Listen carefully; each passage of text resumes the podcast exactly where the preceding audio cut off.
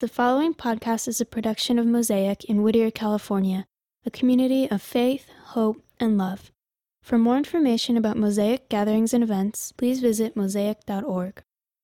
As I mentioned before, some of the most uh, exciting times on any series is when it begins and you know, kind of when it ends, like, oh, on to the next one. So I'm really up today. You know, I really am glad that, that this, we're starting this new thing. You know, the next few weeks I won't be into it at all, but for right now, I'm very excited. Um, so we're looking at a new series called Uprising. It's one of my favorite books that Pastor Erwin wrote, and I was looking at it this past week, and I saw it looks like I read it six years ago, and um, and so I had a chance to kind of you know go through some of the pages and passages that I had underlined and and you know highlighted. You know, I, as I mentioned, I don't journal, but I do write notes in the books when I read them and a date and the time, and it sort of it sort of becomes like a life map of my story. And so I'm very excited to start this with all of you. Um, now, the book is broken up into three sections, which is how we're going to do the talks. And, uh, and this section that we're going to look at is the idea of enlightenment or the quest for enlightenment.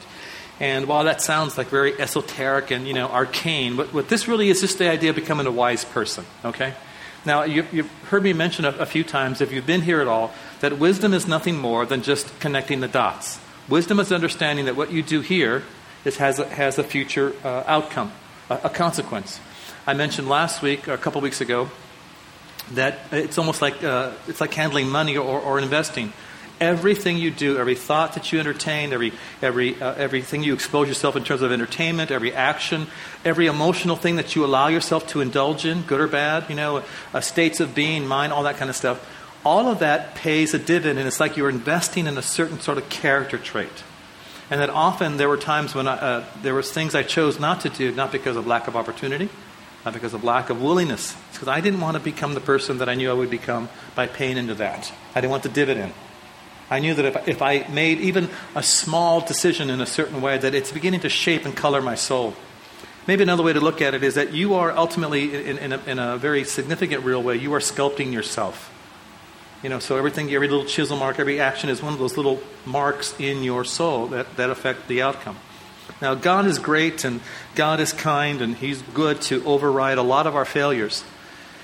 But, you know, why give Him more to do? You know, He's already busy running the universe. So um, let's go to Matthew 25 as we take a look at the st- uh, stories that um, Jesus is using to answer a question what the kingdom of God is like. So, Matthew 25, verse 14.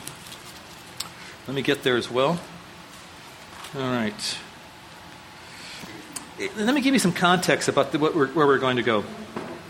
First of all, the, the, the idea of wisdom is not the accumulation of facts. Many of you know people who have degrees or they're, they're, they're smart, they know stuff, but you know, you wouldn't call them wise. You might refer to them as being they're really kind of dumb. They seem to make the same mistakes relationally, financially, emotionally over and over again. And others who don't have, let's say, a degree or the expert status to speak, they just seem to be wise people. You know, when you go to them with a situation or a question, or maybe you're just hanging around them, they seem to be able to untie the knots and explain what's very confusing to you or, or to others very simply in a, in a one word statement or a phrase, and all of a sudden brings clarity to a situation. But wisdom is understanding consequences, there are consequences to all our action. But so, how do you get wisdom? One of the steps towards wisdom is the person that has, the, the, the has developed the character trait of perseverance who's willing to stay in there and hang in there even when things don't go well. Even when it seems that no one's noticing, no one's paying attention, and there's no payoff. Okay, how do you get that character trait? Well, that character trait is developed in, in, in developing the muscle of faithfulness. And this is where we start in this quote, quest for enlightenment. Faithfulness is staying in the game when it doesn't seem to matter. It's being consistent and, and developing um, the, the, character trait of faithfulness so that you can continue, continue moving forward until you get to that place where you are uh, a wise person. You operate in an in a area of wisdom. Jesus gives two parables that are recorded in, in Matthew and in Luke that we'll take a look at. So, Matthew 25, verse 14, Jesus is explaining what the kingdom of God is like, and this is one of the parables he uses. Verse 14, again, uh, because there was, there was another one before. Again, it'll be like a man on a journey who called his servants and entrusted his property to them. And to the one he gave five talents of money, to another two talents, and to another one talent, each according to his ability. Now, I uh, want you to catch that. Gave talents based on their ability, how they were wired, what they were like. Then he went on his journey. The man who had received the five talents went at once and put his money to work and gained five more. So also the one with two talents gained two more. But the man who had received the one talent went off and dug a hole in the ground and hid his master's money. After a long time, the master of those servants returned and settled accounts with them. The man who the man had received five talents brought the other five and says, Master, you have entrusted me with five talents. I have gained five more. Double the, you know, double the investment. His master replied, Well done, good and faithful servant. You have been uh, faithful with a few things. I will put you in charge of many things. Come and share your master's happiness. The man with two talents came and said, Master, he says, You've entrusted me with two talents. I've gained two more. Also double the investment. His master replied, Well done, good and faithful servant. You have been faithful in a few things. I will put you in charge of many things. Come and share your master's happiness. The man who had received the one talent came. Master, he said, I know that you're a hard man. Have you ever, this is, you, you know this story's not going to end well, right? He already has an excuse. Right? The bus was late. I didn't have change. I had a flat tire. There were locusts. It's not my fault. Master, I know you're a hard man. Harvesting where you have not sown, gathering where you have not scattered seed. So I was afraid. And I went and hid your talent in the ground. See, here it is, it belongs to you. I always have this picture in my mind that it's, it's this dirty, filthy coin or something, you know? Because uh, talents are a, a coin in this Middle Eastern time. Hey, here it is. And for some reason, he has a nasal problem. His master replied, Hey, you good and faithful servant. No, you wicked, lazy servant. So you knew that I harvest where I have not sown and gather where I have not scattered seed. Well, then, should you have put my money on deposit with bankers so that when I returned I would have received it back with interest? Take the talent from him and give it to the one that has ten. For everyone who has will be given more, and he who has an abundance, and whoever does not have, even what he does not, will be taken from him. And throw this worthless servant outside into darkness where there'll be weeping and gnashing of teeth. That's kind of, kind of severe. You give a guy a dirty coin, you end up in a dark place. Um, you know, I, I, have to tell you kind of a story to kind of put this in context about this place to, help you understand why this speaks to me. Uh, this church started because I wanted to quit doing church. Uh, I, I, was not interested. It just wasn't something I thought, boy, I, you know, I gotta, I got to keep doing this. Um, there's, I think, one or two of you, one, maybe another person here that was around with the first church that we had planted. We made the papers. We were in a nightclub. Um, like that mattered. In fact, what I've noticed now, everybody wants to be in the grungiest place possible now. We meet in a bathroom. You know, that's how whole. that's how contemporary we are. We, we, we won't even flush it. Like, uh, awesome. Wow. Sounds like a Hispanic church. So anyway, the point is, is that Okay, come on. Was that necessary? So, at any rate, my point, and there is one, is that, um, yeah, I was, uh, you know, it had gone well and it was not going so well, and I thought, you know, I'm done. I did it. We had laughs, we had the memories, we had the photos. You know, we're, I'm done. And uh, so one night, you know, it was my annual visit to the, to the gym, and so because I'm, you know, I'm committed to my physical health, and so uh, so I, I, I, got dressed and I was just, you know, I, I, but I don't like to go. I mean, you know, I, I, really don't go. So when I go, I don't like going. And so I went, and, and, and my wife actually kind of more re- threw me out of the house because I, I think I got dressed at 6. It was 10 o'clock. I was still, I don't want to do this, you know? Don't make me go. And I, you know, I, I re- was reduced to an eight year old child. And, and um, I found my wife said, honey, just go. And I think behind that was, you know, get out of the house, is what I really heard. So I, I drove here the 24 hour fitness. it's, you know, for me, it's more like one in 365. That's how often as I go. And, and I, you know, I, I lollygagged in where I was parking, you know, because I have that classic, you know, 98 Ford Explorer, and I want to make sure nobody would hit it. And so I finally roll into a spot. I, am dragging my gym bag on the floor. I don't want to do this. I open the door, and walking out is a friend of mine named uh, Erwin McManus. And Erwin's a great guy. He's a good guy. I, I like him. You know, I, I, don't know him well. I, I, didn't know him well at the time. He says, Octavio, I was just praying about you. Just you were on my mind. Now, now you have to know that that inside of me beats the heart of a raging cynic. And my first reaction was, Really? Is that what, does, everybody, does everybody fall for that when you tell them that? You could, you could just say, Hey, good to see you, bro. And, you know, because like when you don't know, right? If you're a Christian, which is the one thing about being a Christian, if you don't know somebody's name, you always say, Bro. Right? And even with girls, dude. Right? I have this thing with my wife. It's just a secret. Now, if I ever do it to you, you'll know. When I don't know your name, I don't remember because it happens. Short term memory's blown. Too many blows to the head. I say, Hey, it's good to see you. Honey, introduce yourself. and I wait to hear what they say. That's right. My good friend Stan. Stan. Anyway, so I give that to all of you as a gift. and so, um, so he says to me, Hey, man, I was thinking about you. How's it going? What's happening with the church? I said, Man, I'm, bro, I'm thinking of leaving it, actually. I'm done. I'm just tired. I don't want to do this anymore. He says, Hey, well, you know what? Uh, don't do that. You know, how about, how, I, was, I was praying about actually working with you to plant something in Whittier. I know that Whittier means something to you. You care about Whittier. You know, would you be interested in doing that? Now, honestly, what I thought that he was asking me to do was to host a DVD closed circuit TV series. I thought, oh, I can open a door. I can say hello to people. I can tell them to get out of the joint when I'm done, you know, close the doors and go home. I'm totally fine with that. So I said, without thinking, yes. No idea what I was getting into. Yeah, none. Uh, and, and I'm, I'm being a little bit flippant with this. It's just that I, here's what I thought. I thought I can do this thing, I should do it. It's a good thing, I should do it. Had he told me what it entailed, I would have been probably uh, thought, man, you know, honestly, bro, I don't qualify. I don't, I'm not the guy. There's probably a guy out there. I'll pray for the guy, but I'm not the guy. But I just thought that this thing I can do because it's a good thing. I should do it. You're looking for help. I'll do it. And, you know, here we are a couple years later. And, and I, am excited to meet people and work with people. You know, there's trips to Thailand, to places around the world. We're, uh, you know, looking at opportunity in the city of Orange. I mean, things have happened, and I'm grateful, but I realize had I thought to say no to a little thing, we would have missed this good thing. Ruach might not have been around. Oh, no, it would have been around. That's right. The metal band up here.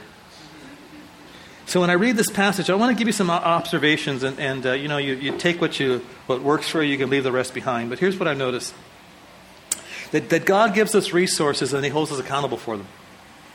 you know, some of you, you have uh, talents or resources, and, and you might be thinking, no, I don't. I don't have anything. I bet you that's the guy with the one talent, what he thought.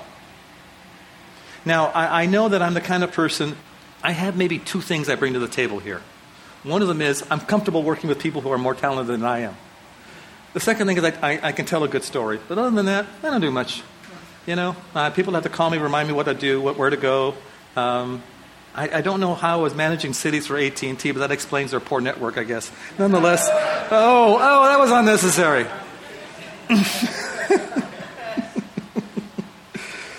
they gave me $4 million to manage. That's ridiculous. Should have bought a car. Any rate. Yeah, he, he gives us resources and expects us to, to actually uh, do something with them with your life. I, I, some of you know that I used to have this sort of death obsession. Not that I always wore black. Oh, wait, I did. But, I was just, you know, I just, I thought, why are good people younger than me, sometimes older than me, you know, they've, they've died. What am I doing here? You know, how am I paying the rent for being alive? What am I contributing to humanity? How have I helped anybody? Is it going to matter if I die? Except maybe to my family when they cash the life insurance check is it going to make a difference that I made a difference anywhere? And that sort of troubles me. In fact, that still motivates my thinking. Uh, you know, I kind of want to leave something behind that mattered and made other people's life better. So that when I leave the planet and we're all going to go to this journey, is somebody better off because I was here? So th- when I think about this passage, I, I see that, uh, you know, for some of us, I think if, depending on the church culture you were, you were brought up in, you might look at this as the, the reward and the sweet by and by. I'm, I'm, want to bring it closer here. This is not speaking about your reward on, on high. This is speaking about opportunities to help people here and now. And so part of the resources that God gives us in our life are really just you. You're the resource. Your temperament, your talents, your strength, your friends, the community that you find yourself in, places where you can influence, places where you can lead. And by the way, leading is not contingent on a title or a position. Most of you are leading without any sort of permission. It's just you're the person who does. You have either a good character or a bad character, but you're influencing the life of other people, and people are willing to follow your lead. That's leading. If people are following you, you're leading. Period. The lack of use is misuse or a waste. And from what I'm seeing of Scripture, God really laments over waste. You know, when um, some of you, perhaps you go to a restaurant, you're, you're, or, you know, you go to a, I don't know, are any of you like, and this is not good or bad, it's just is, are many of you, you're like the recycling person, you're the green person in your neighborhood? Any of you? None of you? All of you hate the planet? Okay, one guy. Um, a couple. And, and by the way, you know, when you, when you see how trash is actually, any of you ever been to the La Puente dump site up there? Or in Eagle Rock, that area up there? Nobody?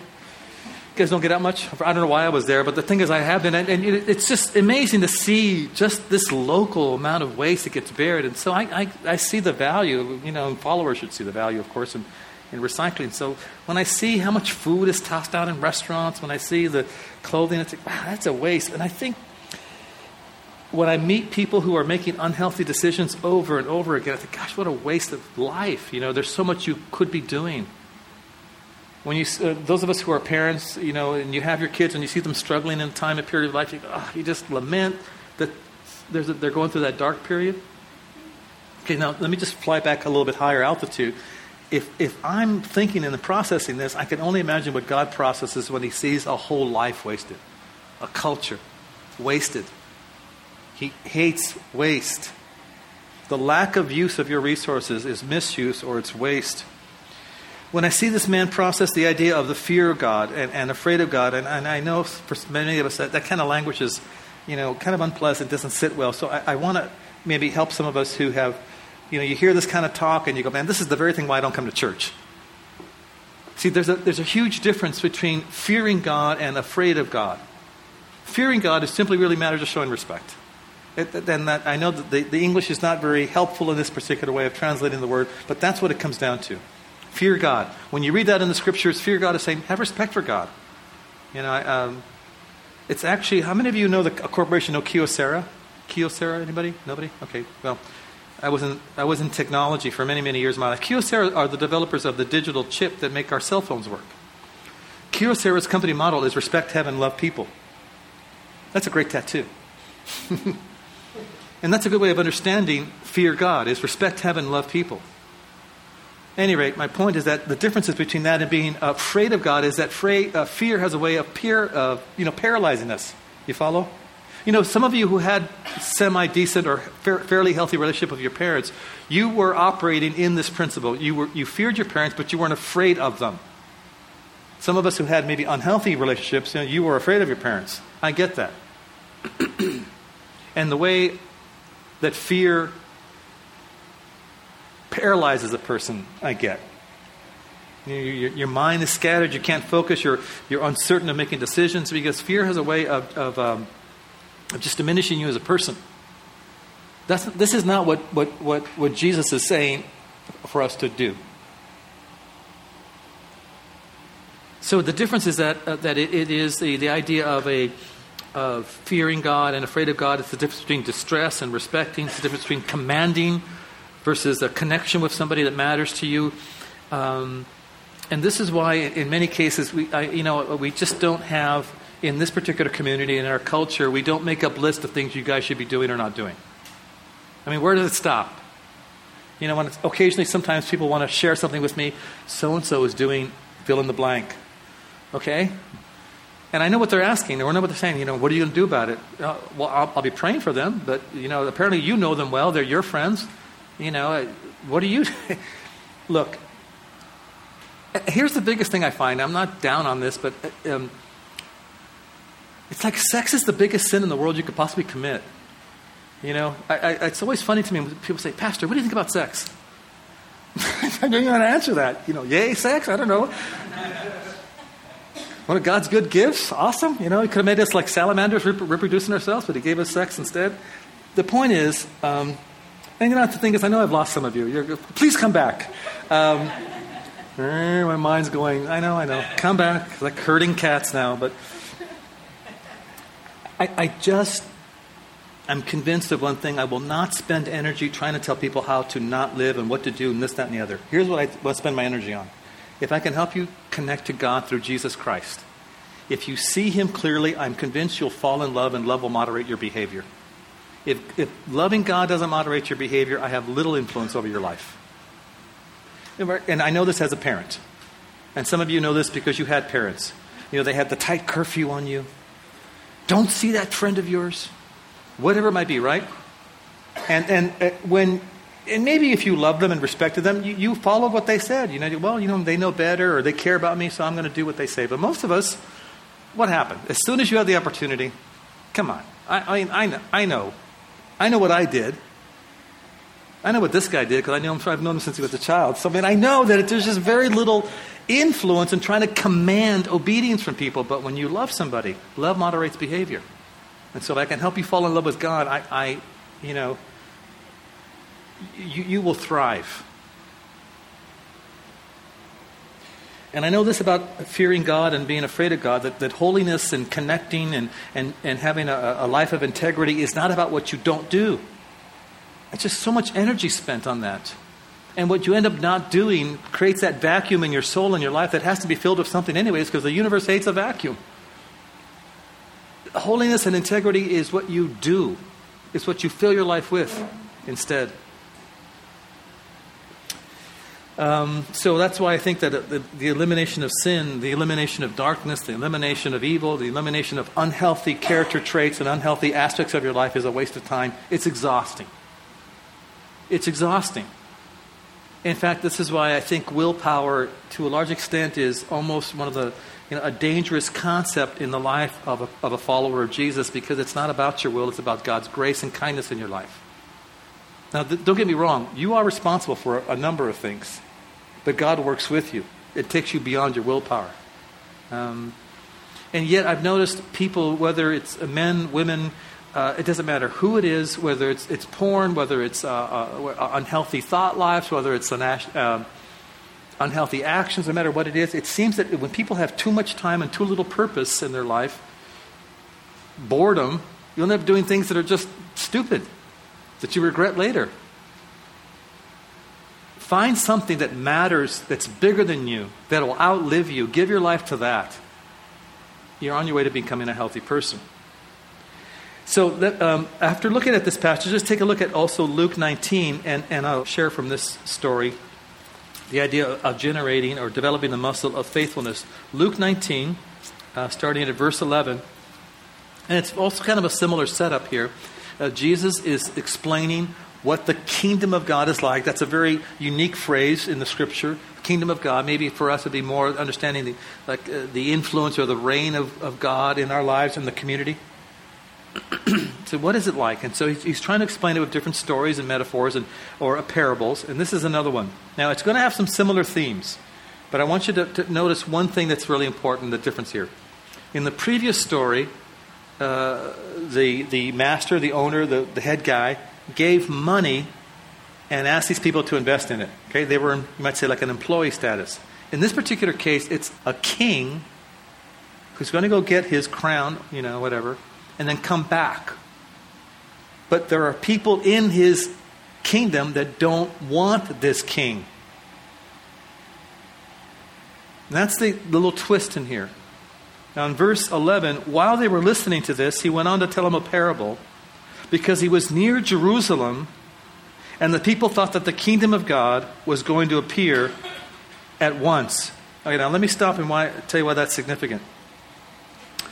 Um, those of you who are familiar with the story of Christianity, the story of Jesus, you, you know, you know that there is this.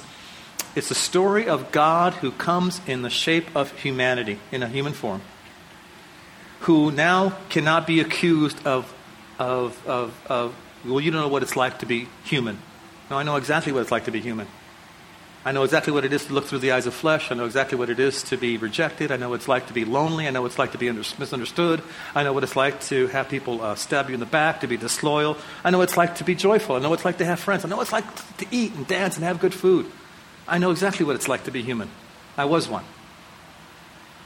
And then um, he comes and, and, and, and uh, he pays for, by dying on a cross, the crimes for all humanity if a person is willing to follow him and connect to God through him. But for the folks who were there at that moment, that's just something that just could not enter their thinking. And for some of us who might think, gosh, it would be easier to believe in Jesus if I was there, I doubt it. Right? His own family thought he was insane, correct? They thought he was beside himself, insane, which is a, you're beside yourself. What a quaint English way of saying, you're crazy. Nonetheless, what they did think is that, that the Messiah who was coming, the Messiah that was promised in the scriptures, was going to be a political military leader. Now, they were people who were living in an oppressed country or occupied country. The Italians, the Romans. The Roman army occupied Israel. And for them, they felt it as a shame and a humiliation, like any occupied people would feel. Now, while they had some liberties, the one that was vital, the right to execute, was taken away. But still, you know, they had a, there was a fortress on the on the temple campus. Um, you know, uh, Roman insignias. I mean, for them, this was it's just, just a shameful, shameful thing that they were an occupied nation. So they assumed and were hoping that the Messiah would be a political military leader. And Jesus is trying to help correct the thinking that it has very little to do with that, at least at this time. So this is why he says, I'm going to put this story in the idea of a kingdom because that's what's on their mind. All right, long setup. Here's the rest of the story. He said, A man of noble birth went to a distant country to have himself appointed king and then to return. So he called ten of his servants and gave them ten minas. Put this money to work, he said, until I come back. But his subjects hated him. They sent a delegation after him to say, We don't want this man to be our king. He was made king, however, and he returned home. Then he sent for the servants to whom he had given the money in order to find out what they had gained from, with it. The first one came and said, Sir, your mina has earned ten more. Well done, my good servant. The master replied, You have been trustworthy in a very small matter. Take charge of ten cities. The second one came and said, Sir, your mina has earned five more. Awesome. You take charge of five cities. That's the short version of well done, good servant. Then another servant came and said, Sir, here's your mina. I've laid it away in a piece of cloth. I was afraid of you because you are a hard man. You take out what you did not put in, you reap what you did not sow. His master replied, Really? Well, then, by your own words, you wicked servant, I'll judge you by your words, you wicked servant. You knew, did you, that I'm a hard man, taking out what I did not put in and reaping what I did not sow? Then why didn't you put my money on deposit so that when I came back I could have collected it with interest? Then he said to those standing by, Listen, take his mina away from him and give it to the one that has ten. But, sir, he already has ten. I know. I tell you that to everyone who has, more will be given. But as for the one who has nothing, even what he has will be taken away. But those enemies of mine who did not want me to be king over them, bring them here, kill them in front of me.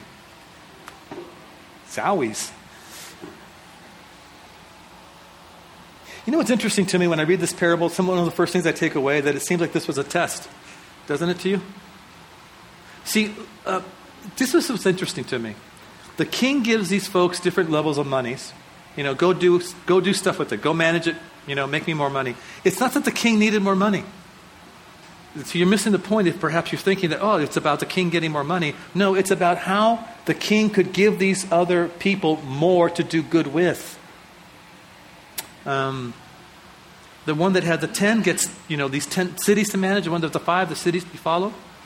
Because the principle of managing and leading is the same whether it's in a small thing or in a large thing. But here's what happens for most of us we think until I get the large thing, I don't need to pay attention. I don't need to take it seriously. And everything about your life, when, it, when it's the small, little, tiny things that we small things that we overlook, the small things that we ignore, the small things we want to toss out, the small things we want to disparage, and we think, you know, this really isn't important. It matters because you're developing the muscle of faithfulness that leads you on the road to wisdom. So the the the, um, the thing I, I find here is that there's like almost a question that's being asked of these servants that God is asking of us still today. Here's the question: Can I trust you? Can I trust you? I, I recall thinking often, and, and, I think when I'm in my worst moments, I, I still kind of revert back to this thinking. Okay, let, so let me see if you guys can, can, can uh, you know, identify with this. You start thinking, when I get this promotion, move to that zip code, have this relationship, get rid of this, you know, when or if, if I have this or if I, then I'll be a better person, a happier person, or a good person. You follow? Now, if you're a follower, sometimes you try to spiritualize it by saying, God, please, when you give me these things, then I will be, man, I will be totally I'm all about you and all this, that, and the other. I want you to know that God is saying, it's not a matter of when and if, it's a matter of right now. What are you doing right now with who you are and what you have? Um, the, the question is not about, you know, what you're going to become it's what you're becoming at this moment. All the little tiny decisions and things you get to do. Can I trust you? Because, see, how these people served their king determined what they were going to lead. I think we forget that. You, I think we are under the impression, and I know I was uh, in a, in, a, in a silly way, thinking that I was ready to do things that mattered career wise or a family or maybe in a church setting, trying to short circuit the process of just being faithful with small stuff. Anybody here ever work with junior high school students? And you've survived. That's awesome. How many? A couple of you over here? Okay. I remember I was part of a larger church. It was like three, 5,000 people. Pastor was kind of a friend of mine.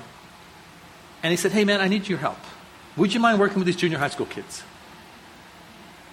I, my, first re, my first words out of my mouth, I'm telling you this is exactly how it went down. I said, Are you mad at me? Why, why am I being exiled into junior high school? How have I offended thee? You know? and uh, so for a couple of years, I taught junior high school. We were, um, I think we were there about 15 years, and we had a chance to serve and help out in another uh, church. I go there, the Sunday school superintendent comes to me and says, Octavio, yes, I have an opportunity for, for teaching. You said you wanted to help out teaching. I said, yes, but, you know, wouldn't Pastor Dave be upset if I took over Sunday mornings? No, I didn't think that. Um, I thought, yes, well, we need somebody in junior high school. Like, I go, again with the freaking junior high school. you got to be kidding me, man. There's nobody else? Now, I, that's what I was thinking internally. I said, I'm so grateful for the opportunity to serve God here. What a blessing. What a blessing. And, and I know from being around the culture is that when you say, you know, I, I need to pray about that, is that what you're saying, I'm looking for a reason to say no. I just, I'm stalling for time to make it sound spiritual and noble, but I have no interest in doing this. And so I, I came to the conclusion that I, uh, I have in most of my life. That is, I have an opportunity, I have the ability, I should just say yes. If I don't, I know that the reason why I didn't want to say yes was that I thought that was kind of beneath me or hard or, you know, you follow? All right. So I did that for a couple of years. Um, what's one of the, the, the benefits of that is, is seeing these grown men and women uh, shaving with children of their own now. Hey, you were my Sunday school teacher, and thanks, you helped out, and you know that's cool. But I realized that the benefit was actually more for me. I developed the muscle of faithfulness and just did what was right to do. And here's what else I've noticed: if you can teach junior high school and keep their attention, you guys are a snap.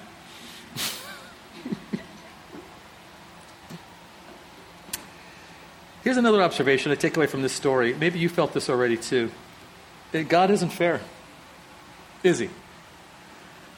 I mean, I know some of you want to say, "Yeah, you're right, man. I, you know, he's awful, and uh, I should have had better parents." And, uh, okay, all right. Uh, uh, I know you want to work out your pain, but what I'm trying to point out is that he he he gives to people not in proportion, but based on their ability.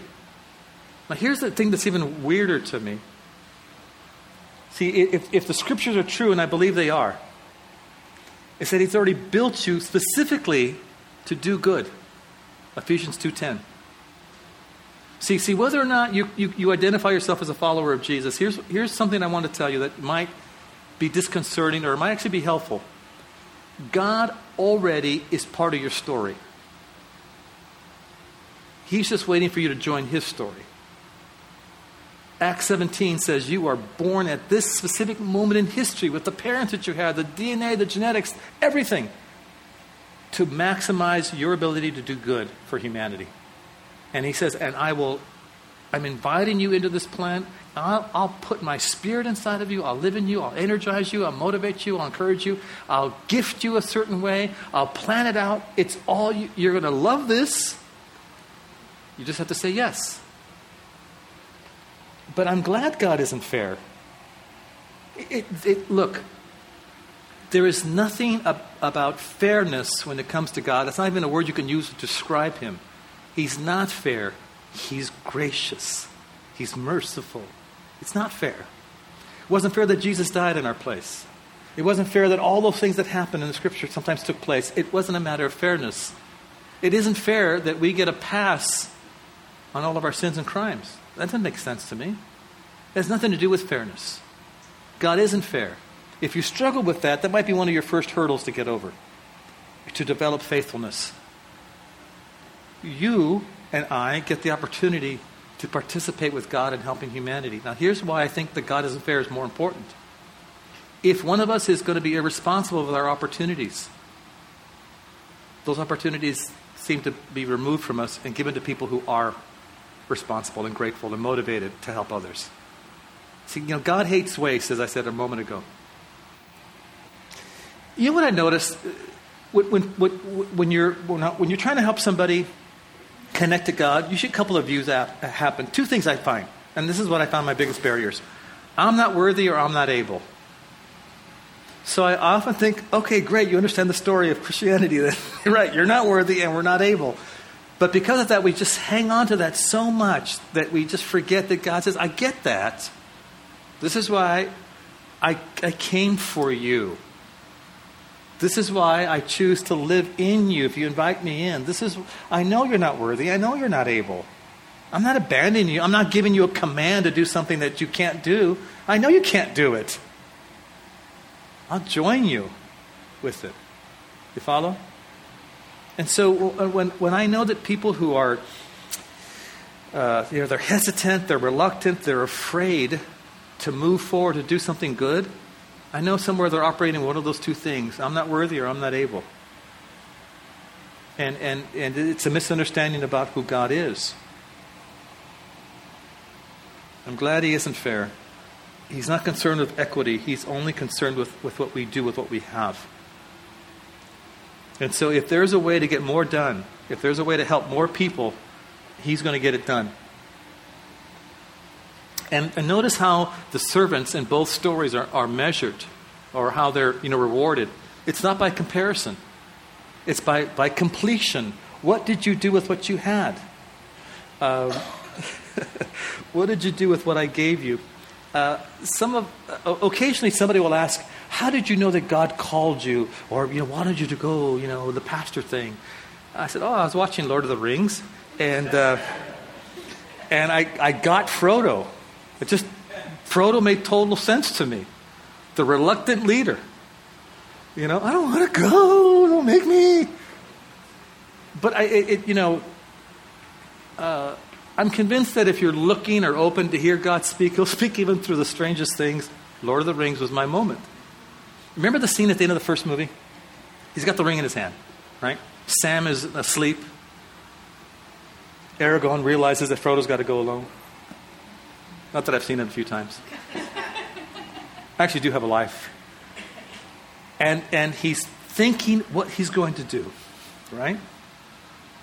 And so the Gandalf character, the Christ figure in the story, reminds him you don't get to choose the seasons and times of your life. You just get to choose what you're going to do with them.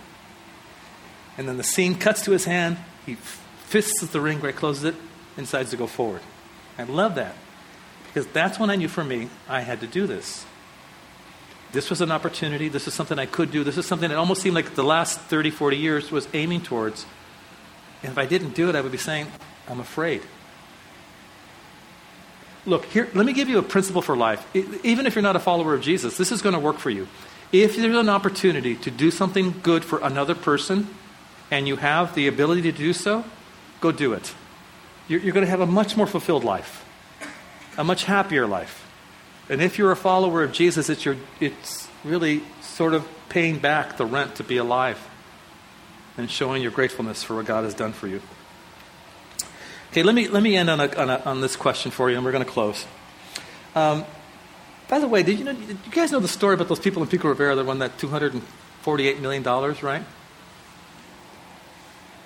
You know, they were so close. I mean, I was hoping they, were, they came here to church, so then they tie, they'd be kind of a nice bump. Um, any rate, so let's say you got a million dollars, right? And they, and, but the contingency is you have to invest it. And here are the two choices. You can either invest in BP, okay, or Apple. And the iPad's going to open up in nine more countries this Friday. Where would you invest in? Because you have to maximize your resources. I mean, just, you could just say it. Apple, right. Obvious. See, this is, I think, the question I've often asked to myself. And I hope that you will process for yourself as well. Am I a good investment for God? Did I maximize His investment of His Spirit and His life in my soul? And then the question is for you are you? Are you a good investment for God? What did you do with who you are, your life? It, it, it, um, it matters what we do. It, it matters that there's a God who cares about people. It matters even when you serve in obscurity, because He observes, He remembers, He knows. And you develop the muscle of faithfulness that will put you on the path to wisdom.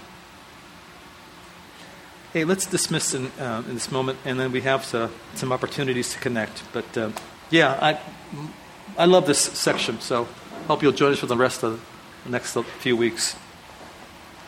Father, thank you for being good to us. Thank you that you are that you weren't fair to us. That you were gracious, merciful, and kind to us. And what I pray is that you help us to become people that are good investments. That uh, we returned and did more with what our lives were in helping other people, in caring for other people, than, um, than others who ch- choose to ignore their resources. So help us in this process to become people who are wise by developing the muscle of faithfulness which leads to perseverance will help us enjoy wisdom. In your son's name, amen. Hey, God bless you guys.